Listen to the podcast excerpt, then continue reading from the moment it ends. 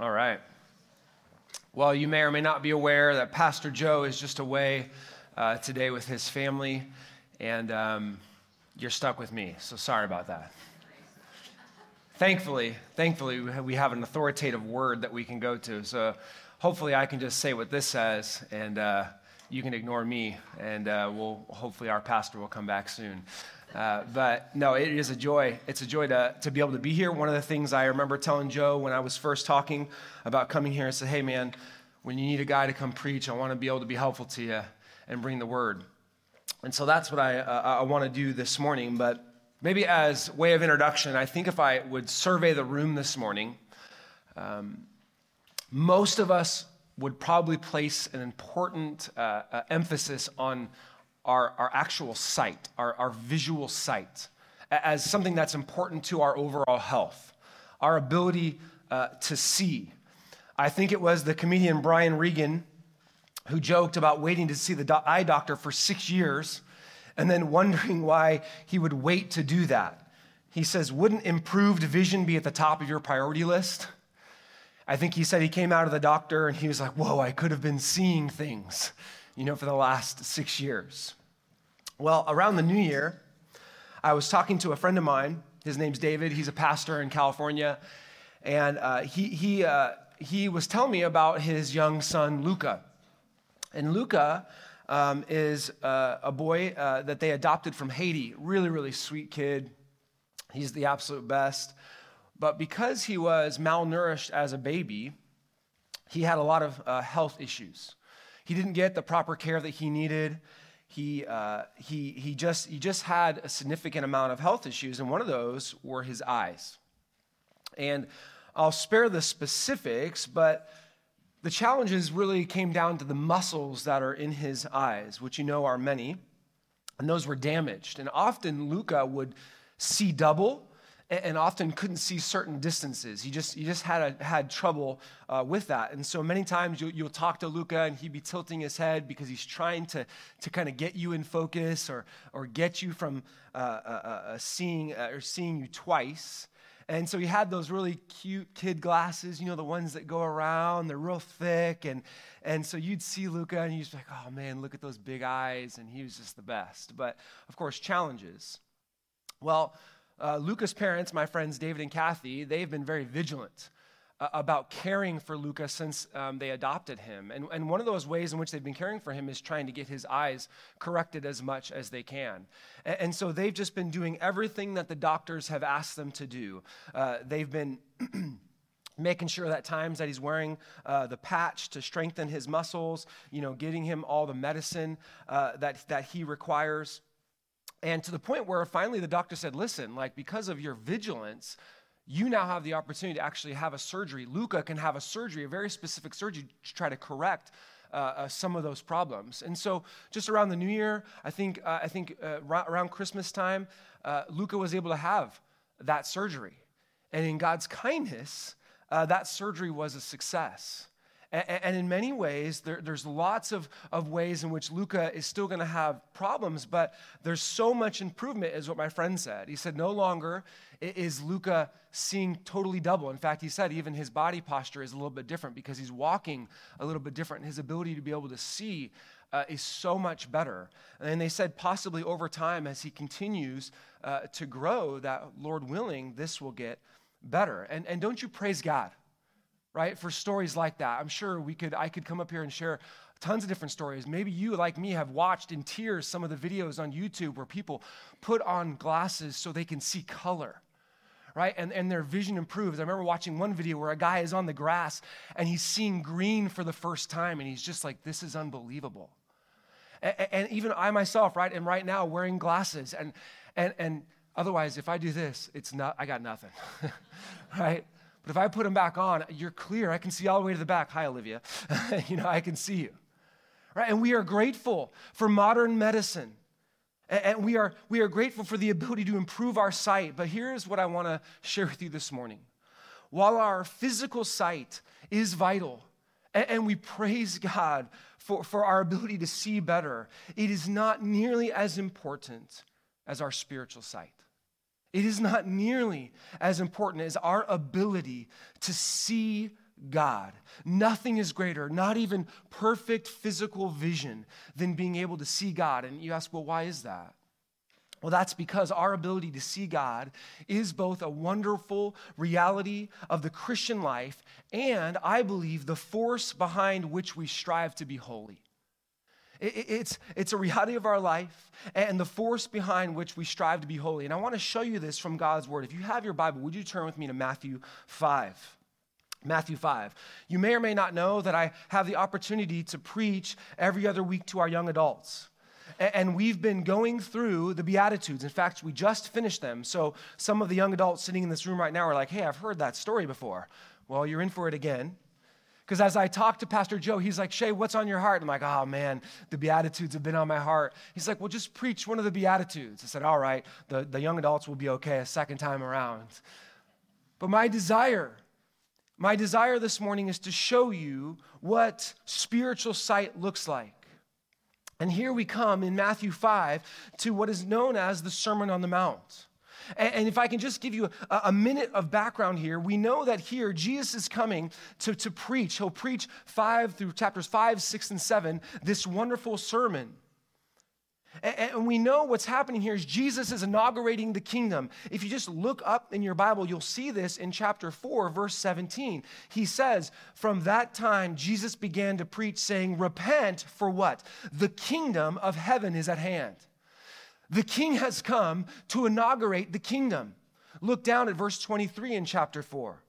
And when he went through all Galilee, teaching in the synagogues and proclaiming the gospel of the kingdom and healing every disease and every affliction among the people.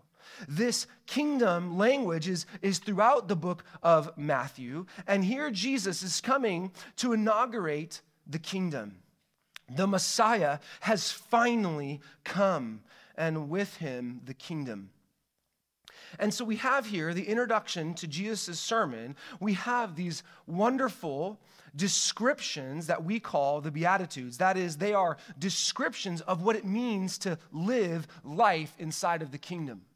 What are these characteristics of what it means to be part of the kingdom? In fact, he opens, if you just look at verse 2, he opened his mouth and taught them, saying, just pause there for a second. Jesus is up on this mountain. We say mountain, we think, you know, Rainier. But Jesus is probably a little bit like on a plateau. He's just, he's up there and he's sat down. He's taken the position of a teacher, which would be opposite of the way we are right now. People are standing, he is sitting, and he opens his mouth.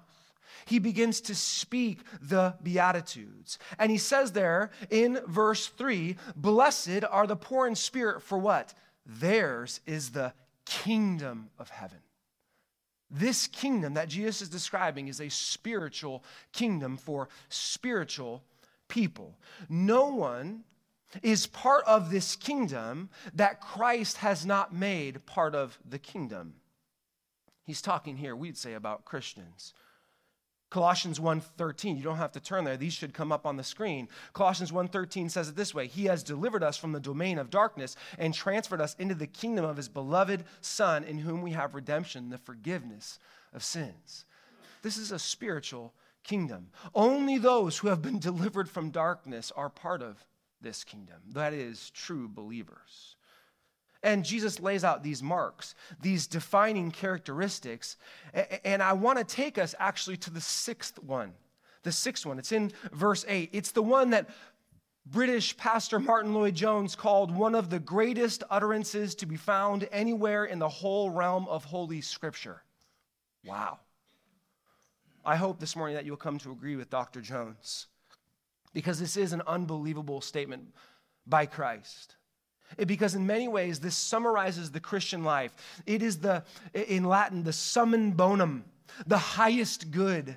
That is the ultimate goal of the Christian life. Would you look down with me at verse 8 and let's read what it says? Jesus says, Blessed are the pure in heart, for they shall see God. Blessed are the pure in heart, for they shall see God. I think if you spend any time just dwelling on this text, you'll begin to see, I hope, wonder upon wonder.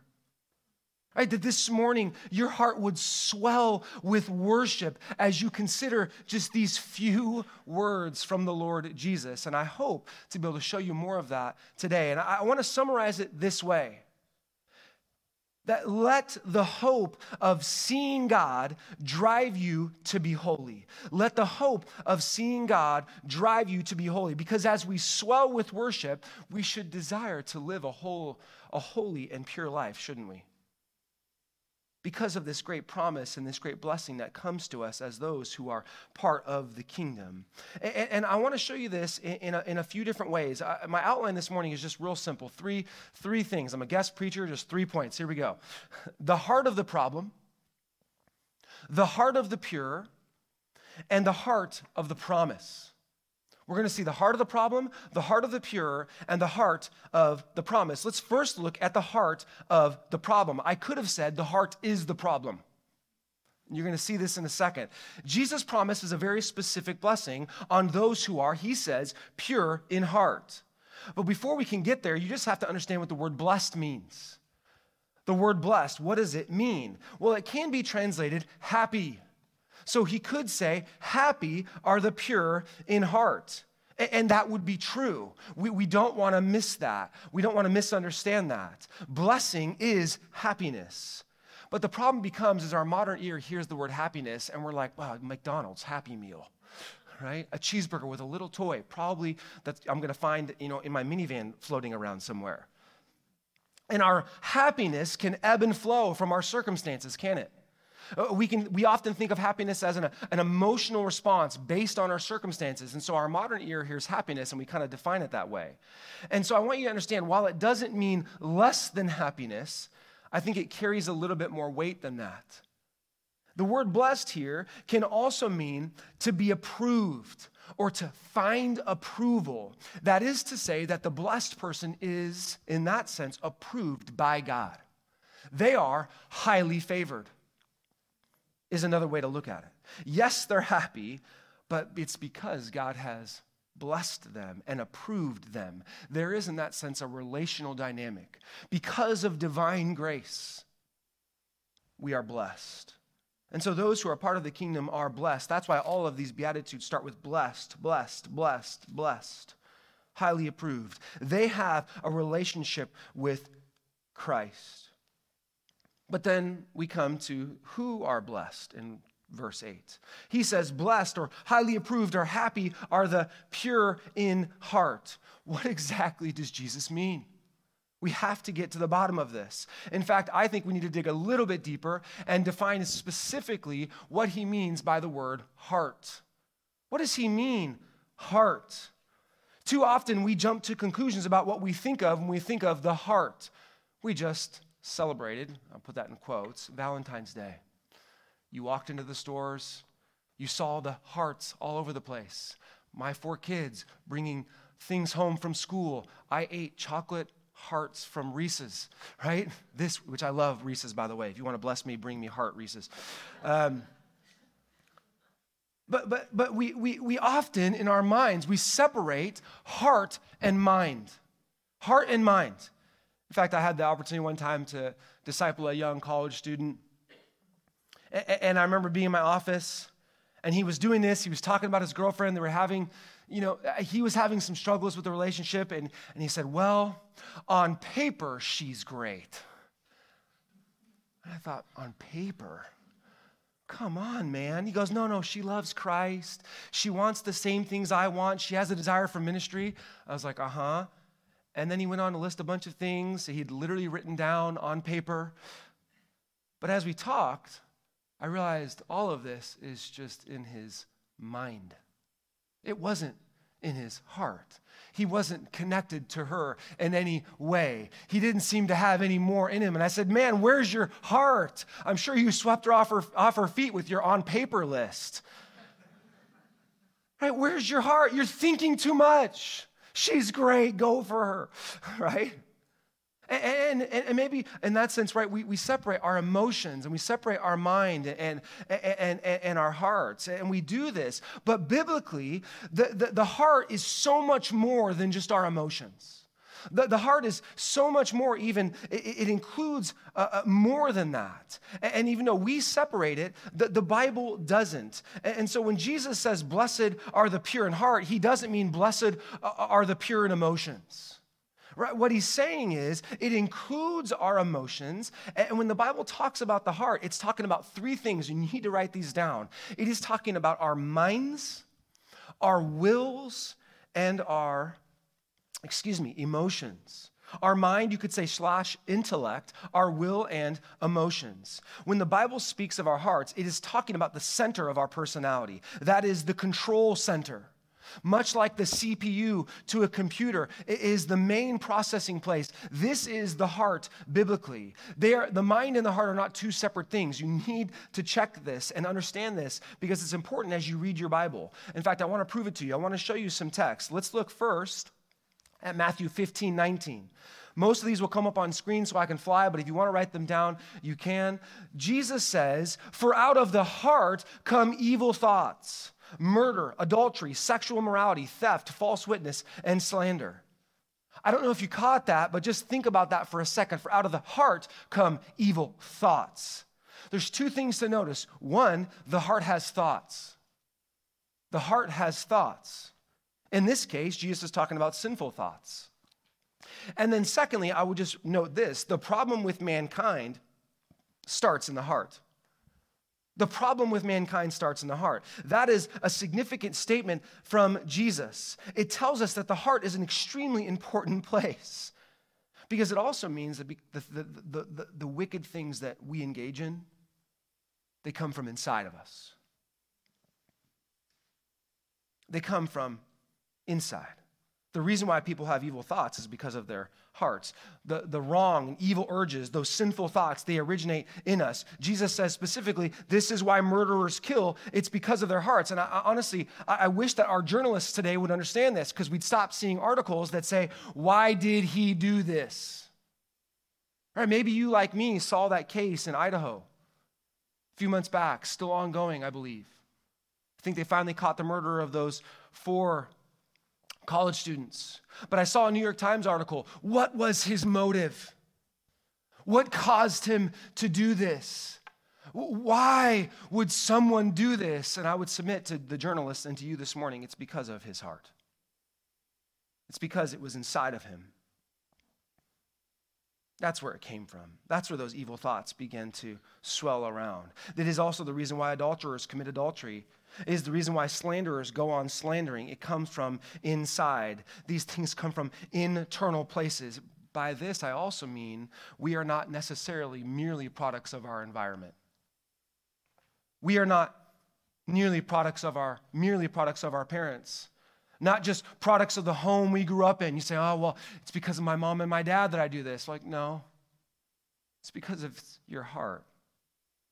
Those sinful things are because of your heart. There is no excuse for our sin. When we sin, it's because of our wicked hearts. In fact, Genesis 6 5 interchanges the word heart and thought when God talks about destroying the world with the flood. It says, The Lord saw the wickedness of man was great in the earth, and that every intention of the thoughts of the heart was only evil continually.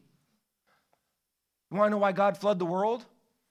It's because every intention of the thoughts of the heart was only evil continually. The heart has thoughts. Once again, we see that in the text. Man's hearts are wicked, only evil continually, is what it says. Jeremiah 17 9 just says it strongly. The heart is deceitful above all things and desperately sick. Who can understand it? He's not talking about the thing that pumps blood, he's talking about the center of man. Who can understand it? The answer no one. Romans 121 for although they knew God, they did not honor him as God or give thanks to him, but they became futile in their thinking, and their foolish hearts were darkened. Later in Romans, but because of your hard and impenitent heart, you are storing up wrath for yourself on the day of wrath. Heart, mind, they go together. And I think you get the picture. The heart of the problem is the heart. The heart of the problem is the heart. And Jesus says this morning, only the pure in heart are blessed. Blessed are the pure in heart. So, how do we reconcile this heart problem with Jesus' words here? How, how do, do, does a sinful heart and, and, and a sinful mind come right and, and, and get fixed? What, how do we understand this? Well, I think you understand first that since we have a heart problem, we need a heart solution, don't we? Right? We need something to go down into that place. This heart problem for us is our, our problem of our wickedness, or as some theologians call it our depravity. That is, we are morally corrupt to our core. It is the problem of sin, and our sin has made us impure. Our sin keeps us from being part of God's kingdom.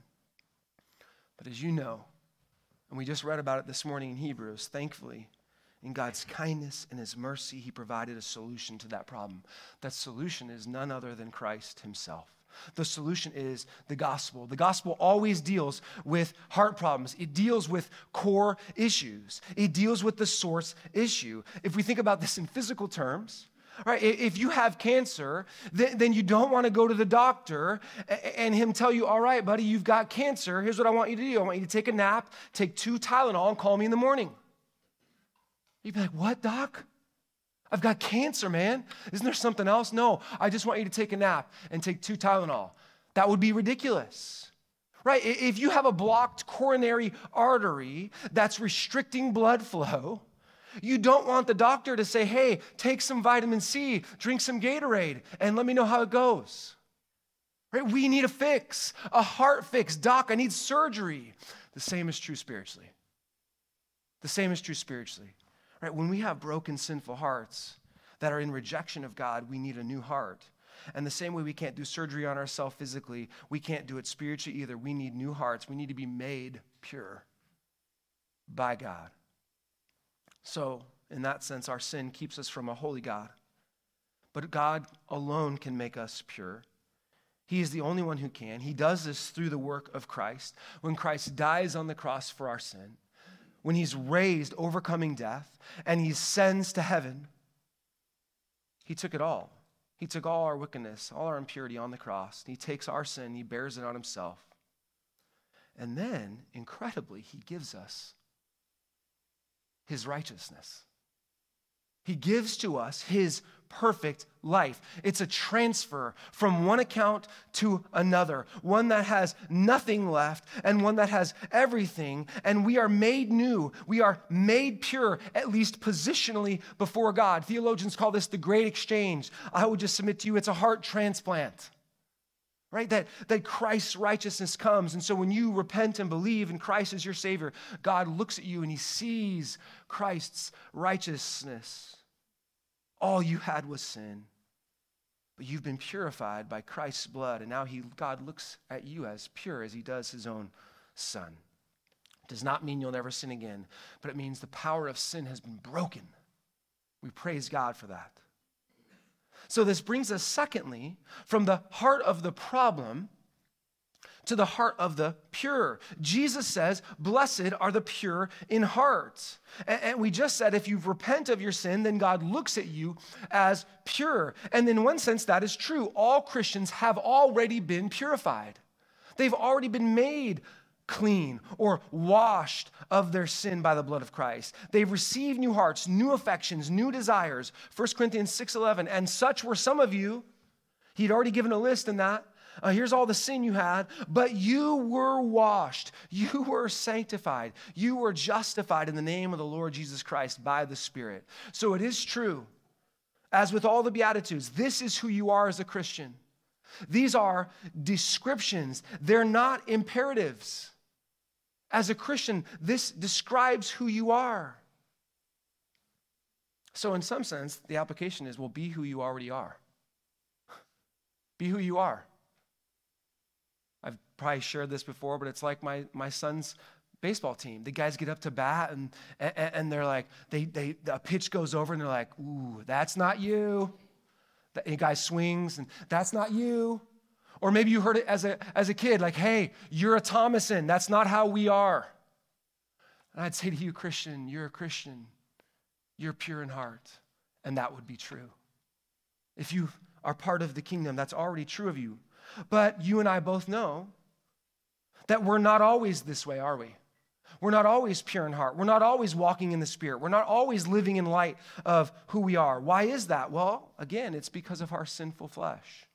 It's still clinging on for dear life. And we still feel those desires of our old life and our lives before Christ. So, what do we need? We need to be pure in heart. We need to be pure in heart. And so I want to remind you, or even share with you this morning, that to be pure in heart does not mean absence of sin, although this is certainly a part of the meaning, at least in this life. The word pure can be understood multiple ways, and I want you to, to catch this. It can mean pure or clean. And it's true of all believers. They've been made pure. But how do we understand this for every day? How do we understand this for our on the ground theology? Well, let me give you a definition. To be pure in heart can also mean to have a single, undivided heart. A single, undivided heart. It is, in that sense, free or pure from other conflicting priorities. The heart of the pure is to be focused, singularly focused in fact, James, James 4 says this way Cleanse your hands, you sinners, and purify your hearts, you double minded. He's pulling out this idea that no, we're not always pure. Sometimes we have multiple affections in our hearts and we are double minded. So, what are we to set our focus upon? Well, I think ultimately it's upon the Lord Jesus Christ. Colossians 3 would remind us if then you have been raised with Christ, seek the things that are above where Christ is, seated at the right hand of God. Here it is set your minds on things that are above, not on things that are on earth. Set your mind focused upon Christ, is what he says. Church, too many things went out for our devotion for Christ. Too many things. In fact, James knew this just earlier in James 4. He said it like this You adulterous people. Do you not know that friendship with the world is enmity with God? Therefore, whoever wishes to be a friend of the world makes himself an enemy of God. Did you hear how strong that language is? He'll go on, he'll say, You double minded. But Jim Berg says it like this He said, God takes our double mindedness very seriously. Commenting on James 4, he says he likens himself, that is God, to a spouse with an unfaithful partner and likens the believer whose first love is not for Christ to the spouse having an illicit sexual affair. Strong language, you adulterous people. Calling out that double mindedness. So to be pure in heart, then, is to be free from that. It is free from the double minded life. It is to live our lives as holy, set apart, focused, obedient to Christ. It's, it's to set our hearts and minds on Him. It's, it's being devoted to Christ and, and not to self. And what this looks like practically, it means being focused upon Christ, not on money. Later in the Sermon on the Mount, Jesus is going to go after that specifically. In Matthew 6 24, he's going to say, No one can serve two masters. Either he will hate the one and love the other, or he be devoted to the one and despise the other. You cannot serve God and money. It says you can't have a double mind. You have to be pure. It doesn't work. You can't, you can't rid yourself in that sense. You need someone to help. To be pure in heart is to be singular focused upon Christ and his purposes, not even, listen, not even your own dreams and achievements. To be pure in heart means you don't have multiple personalities spiritually. It means living the same way Monday through Saturday as you do when you come in here on Sunday. It's to have a single mind. It means in our workplaces we have sincerity in our faith, a sincere, sincere devotion to Christ that doesn't just say one thing and act another way. It means not being a hypocrite. The pure in heart are not divided in their minds. Psalmists say it like this Psalm 86 11. Teach me your way, O Lord, in his prayer, that I may walk in your truth. Unite my heart to fear your name. The pure are going to pray, Lord, unite me, make me one. I don't want to be double minded any longer. I want a singular love for Christ. I don't want to be a spiritual adulterer always longing for other lovers and not for Christ. To be pure in heart means to live out the first and great commandment that Jesus gave to the lawyer in Matthew 22 You shall love the Lord your God with all your heart and with all your soul and with all your mind. He speaks not of three parts, but the whole person. It is to get your life under the lordship of Jesus Christ, not in parts, but holy, That is W H O L L Y. Holy. To be pure in heart is to be like Christ in all of your life. And listen, wouldn't I submit to you that Jesus was like this? Wasn't Jesus pure in heart? He was our example of holiness, our example of devotion, our example of single mindedness and purity. He, he never wavered from his love for Christ. He never faltered in his devotion. He never lost his focus. He was never divided. He was never double minded. He was always sincere, always true, always perfect.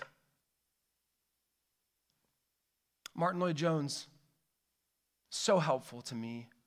He says this to be pure in heart means that we should live to the glory of God in every respect, and that we should we that that then that should be the supreme desire of our life. It means that we desire God, that we desire to know him, that we desire to love him and to serve him.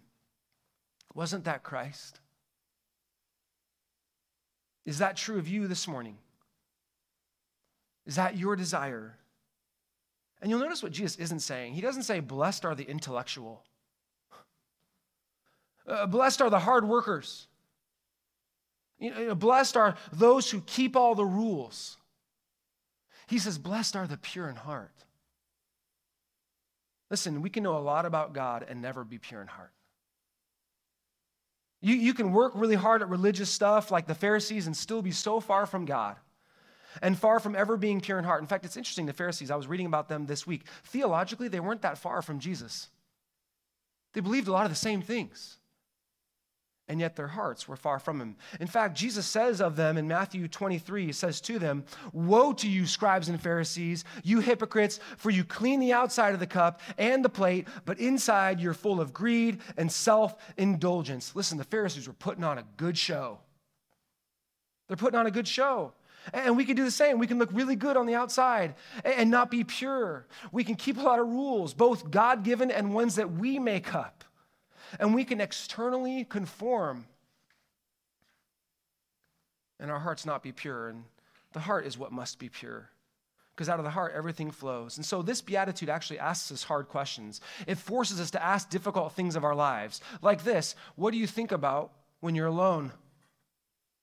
Or, as one of my high school teachers used to always tell us who you are when you're alone is who you are. So, what are you thinking about when you're alone? What do you want more than anything else? What or whom do you love? Where is your heart divided? Asking this question Are the things that I do accurate reflections of what's in my heart, or are they just covering up what's really in my heart? These are good searching questions because Jesus here is talking about purity in all of life. I want to remind you of this too. I want to make sure I, I state this. You'll recognize that to, to be pure in heart is not a qualification for salvation. It is not a qualification for salvation, it's a result of our salvation. Purity of life.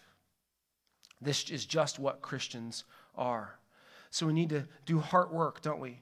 We need to start asking those hard questions. Am I pure in my workplace? Am I pure in my, with my friendships, in my relationships? Do, do I just laugh at those inappropriate jokes in the workplace? Or, or do I recognize it as an impure thought and, and do what I can to set my heart back on the things of Christ? It, it, it, it does make us ask the question what are we watching late into the evening?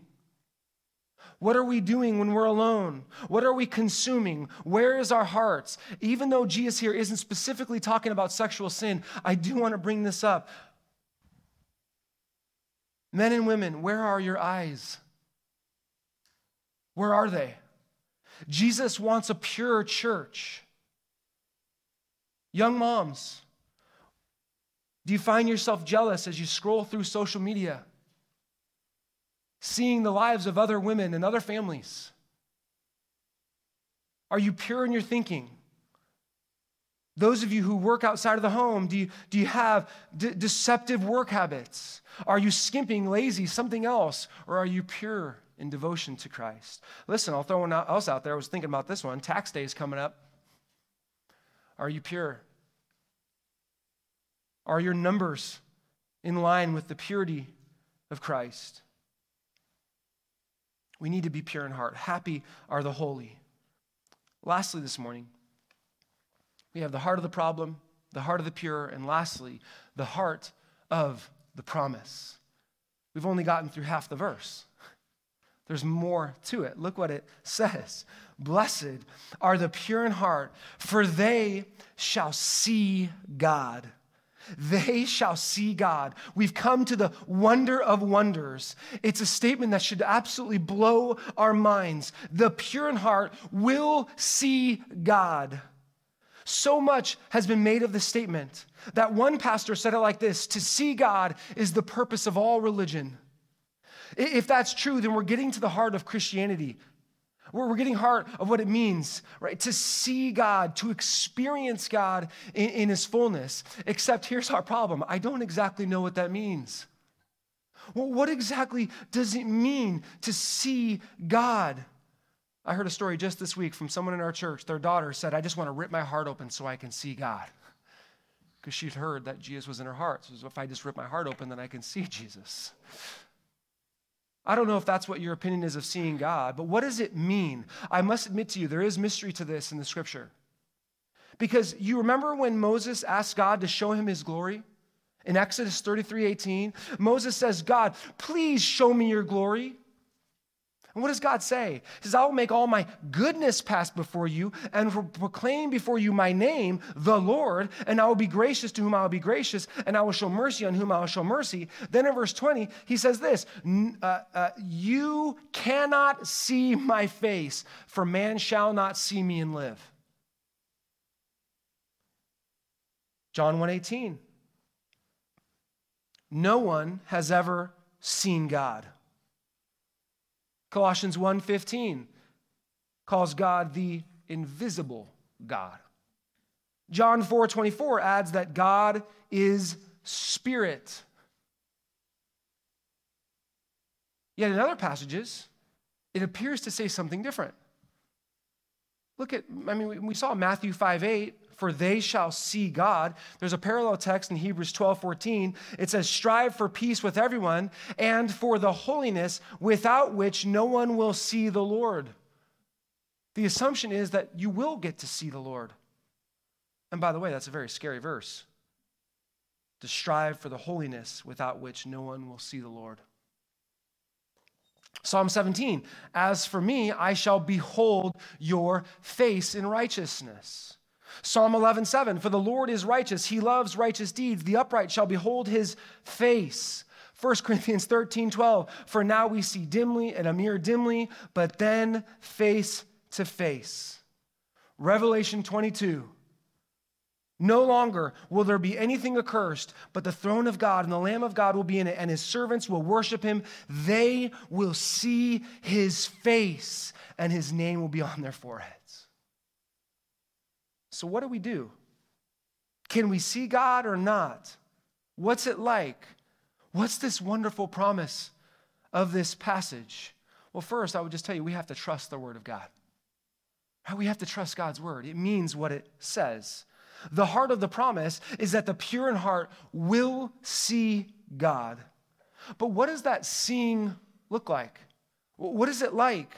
Well, there's a real sense, I think, in this text that this includes what we call sometimes the eye of faith. The eye of faith. That is, we see God by faith. John 3 3, Jesus answered him, Truly, truly, I say to you, unless one is born again, he cannot see the kingdom of God. When we come to Christ, we're made alive and we're able to perceive the things that we once weren't able to see, or as one pastor called, the spiritual beauty of Christ. There are things that we can see now that we couldn't see before. You know what it's like. You've experienced that in your own heart if you've come to Christ. But this eye of faith, uh, what does it mean? I think part of it is I think sometimes our vision can be clearer at times than other times. In fact, C.S. Lewis, in his, in his little book, Mere Christianity, he has a helpful illustration of a telescope, and I think the quote will come up. He says, The instrument through which you see God is your whole self. And if a man's self is not kept clean and bright, his glimpse of God will be blurred. Like the moon seen through a dirty telescope. He says that is why horrible nations have horrible religions. They have been looking at God through a dirty lens. End quote. It's helpful.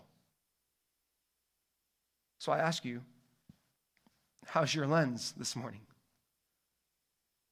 Because there's a real sense here that our own purity, our own holiness will affect our vision of God, our sight of God. So, how's our lens? So, we see God through the eyes of faith, but secondly, I'd say this how do we see God? I understand this promise also to be future, to be a future promise. Jesus here is talking about a spiritual kingdom and I believe even some of that is here. He's talking about heaven. He's talking about the glory that awaits all who come to Christ. We already quoted it, but I want it to come up again on the screen. Revelation 22, 3 through 4. No longer will there be anything accursed, but the throne of God and the Lamb will be in it, and his servants will worship him. This is a description of that glory we will experience. He says, They will see his face, his name will be on their foreheads, and night will be no more. They will need no light or lamp or sun, for the Lord God will be their light, and they will reign forever and ever. One day, we take this text seriously, our full sanctification will be realized, and we will have the ability to see God and while I do submit there is mystery into what Jesus says in the both Beatitudes and in Revelation, Moses couldn't see God's glory, but it says we'll see him, his face one day. You say, What will we see? What are we going to see? Philip had the same question. One of the disciples of Christ, he had the same question. In John 14, Thomas asked a question. Jesus said to him, I am the way, the truth, and the life. No one comes to the Father except through me. If you had known me, you would have known my Father also. From now on, you do know him and have seen him. Philip said to him, Lord, show us the Father, and it is enough for us. And Jesus said to him, Have I been with you so long? And you still do not know me, Philip? Whoever has seen me has seen the Father. How can you say, Show us the Father? I don't know if you caught that, but he says, Listen, you've already seen the Father because you've seen me. You've seen Christ. And we know in heaven that we will experience the presence of God. And I think part of that is that we are going to see, when we see Christ, we will see God. Jesus' words here say it so clear. If we've seen him, we've seen the Father. Only the pure in heart will see God. Only the pure in heart will come face to face with the Lord Jesus Christ in heaven. And you know what's incredible to me? It's kind of unbelievable. There's a promise in 1 John, and again, this will come up on the screen, that is part of our application for this morning. In 1 John 3, this ties it all together. Listen to what it says Beloved, we are God's children now, and what we will be has not yet appeared, but we know that when He appears, we shall be like Him, because we shall see Him as He is. And everyone who thus hopes in Him, purifies himself as he is pure. Listen, when we see Jesus, we're going to be like him. We won't be sinful any longer. We won't be double minded. We won't lack focus on the things of God. We will be just like Christ, not identical, but like him, for he is God and we're not. And so the hope, the hope of one day seeing Christ in his glory, listen, should drive us to live holy lives today. I think it was one pastor said it like this, not in my notes, just came to my heart. If you don't like being holy now, you're not going to like heaven. Because heaven's a holy place. So let the hope, in that sense, of seeing God drive you to be holy. That future reality that we experience in heaven no longer do we want to live double li- double-minded lives, right? No longer do we desire any other master than Christ. That's what John meant.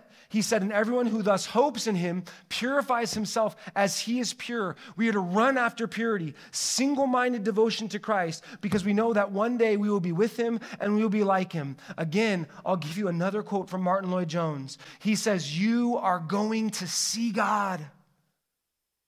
Is it your supreme object, desire, and ambition to see God? The time is short. You and I have not long to prepare. Don't you feel ashamed at this moment that you are wasting your time on things that are not only will be of no value to you on that great occasion, but of which you will then be ashamed? It was interesting. Some of you prayed, many of you prayed for me during the passing of my dad back in December. And I love my dad. He is now, I believe, with Christ. But even in that last week with my dad on his deathbed, he was saying things to me like this Shay, I don't know why I did all those stupid things I did earlier in my life. I don't know why I did it. I knew they were wrong. That's what he told me. At one point, we were typing these things through his iPad because he couldn't speak. And I told him, Dad, but that's why Christ came. He finished it all. Listen, I don't want you to get to the end of your life and be thinking about all the ways you could have been pure when you can be pure right now, today. You can repent of the sin that so easily entangles.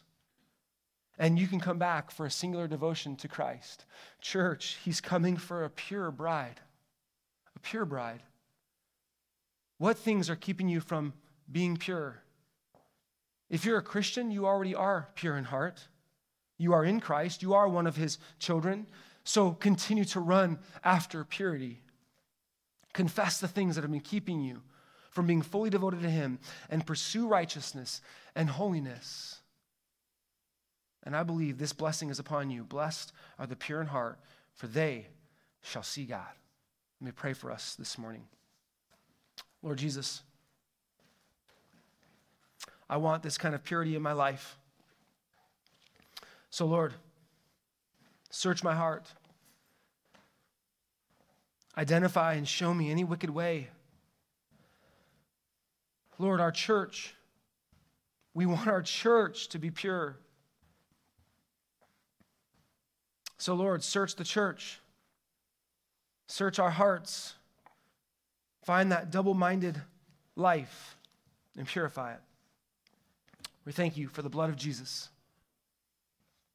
Thank you that He died to save us from these things. I ask for your help in this by the power of the Spirit. I pray in Jesus' name. Amen.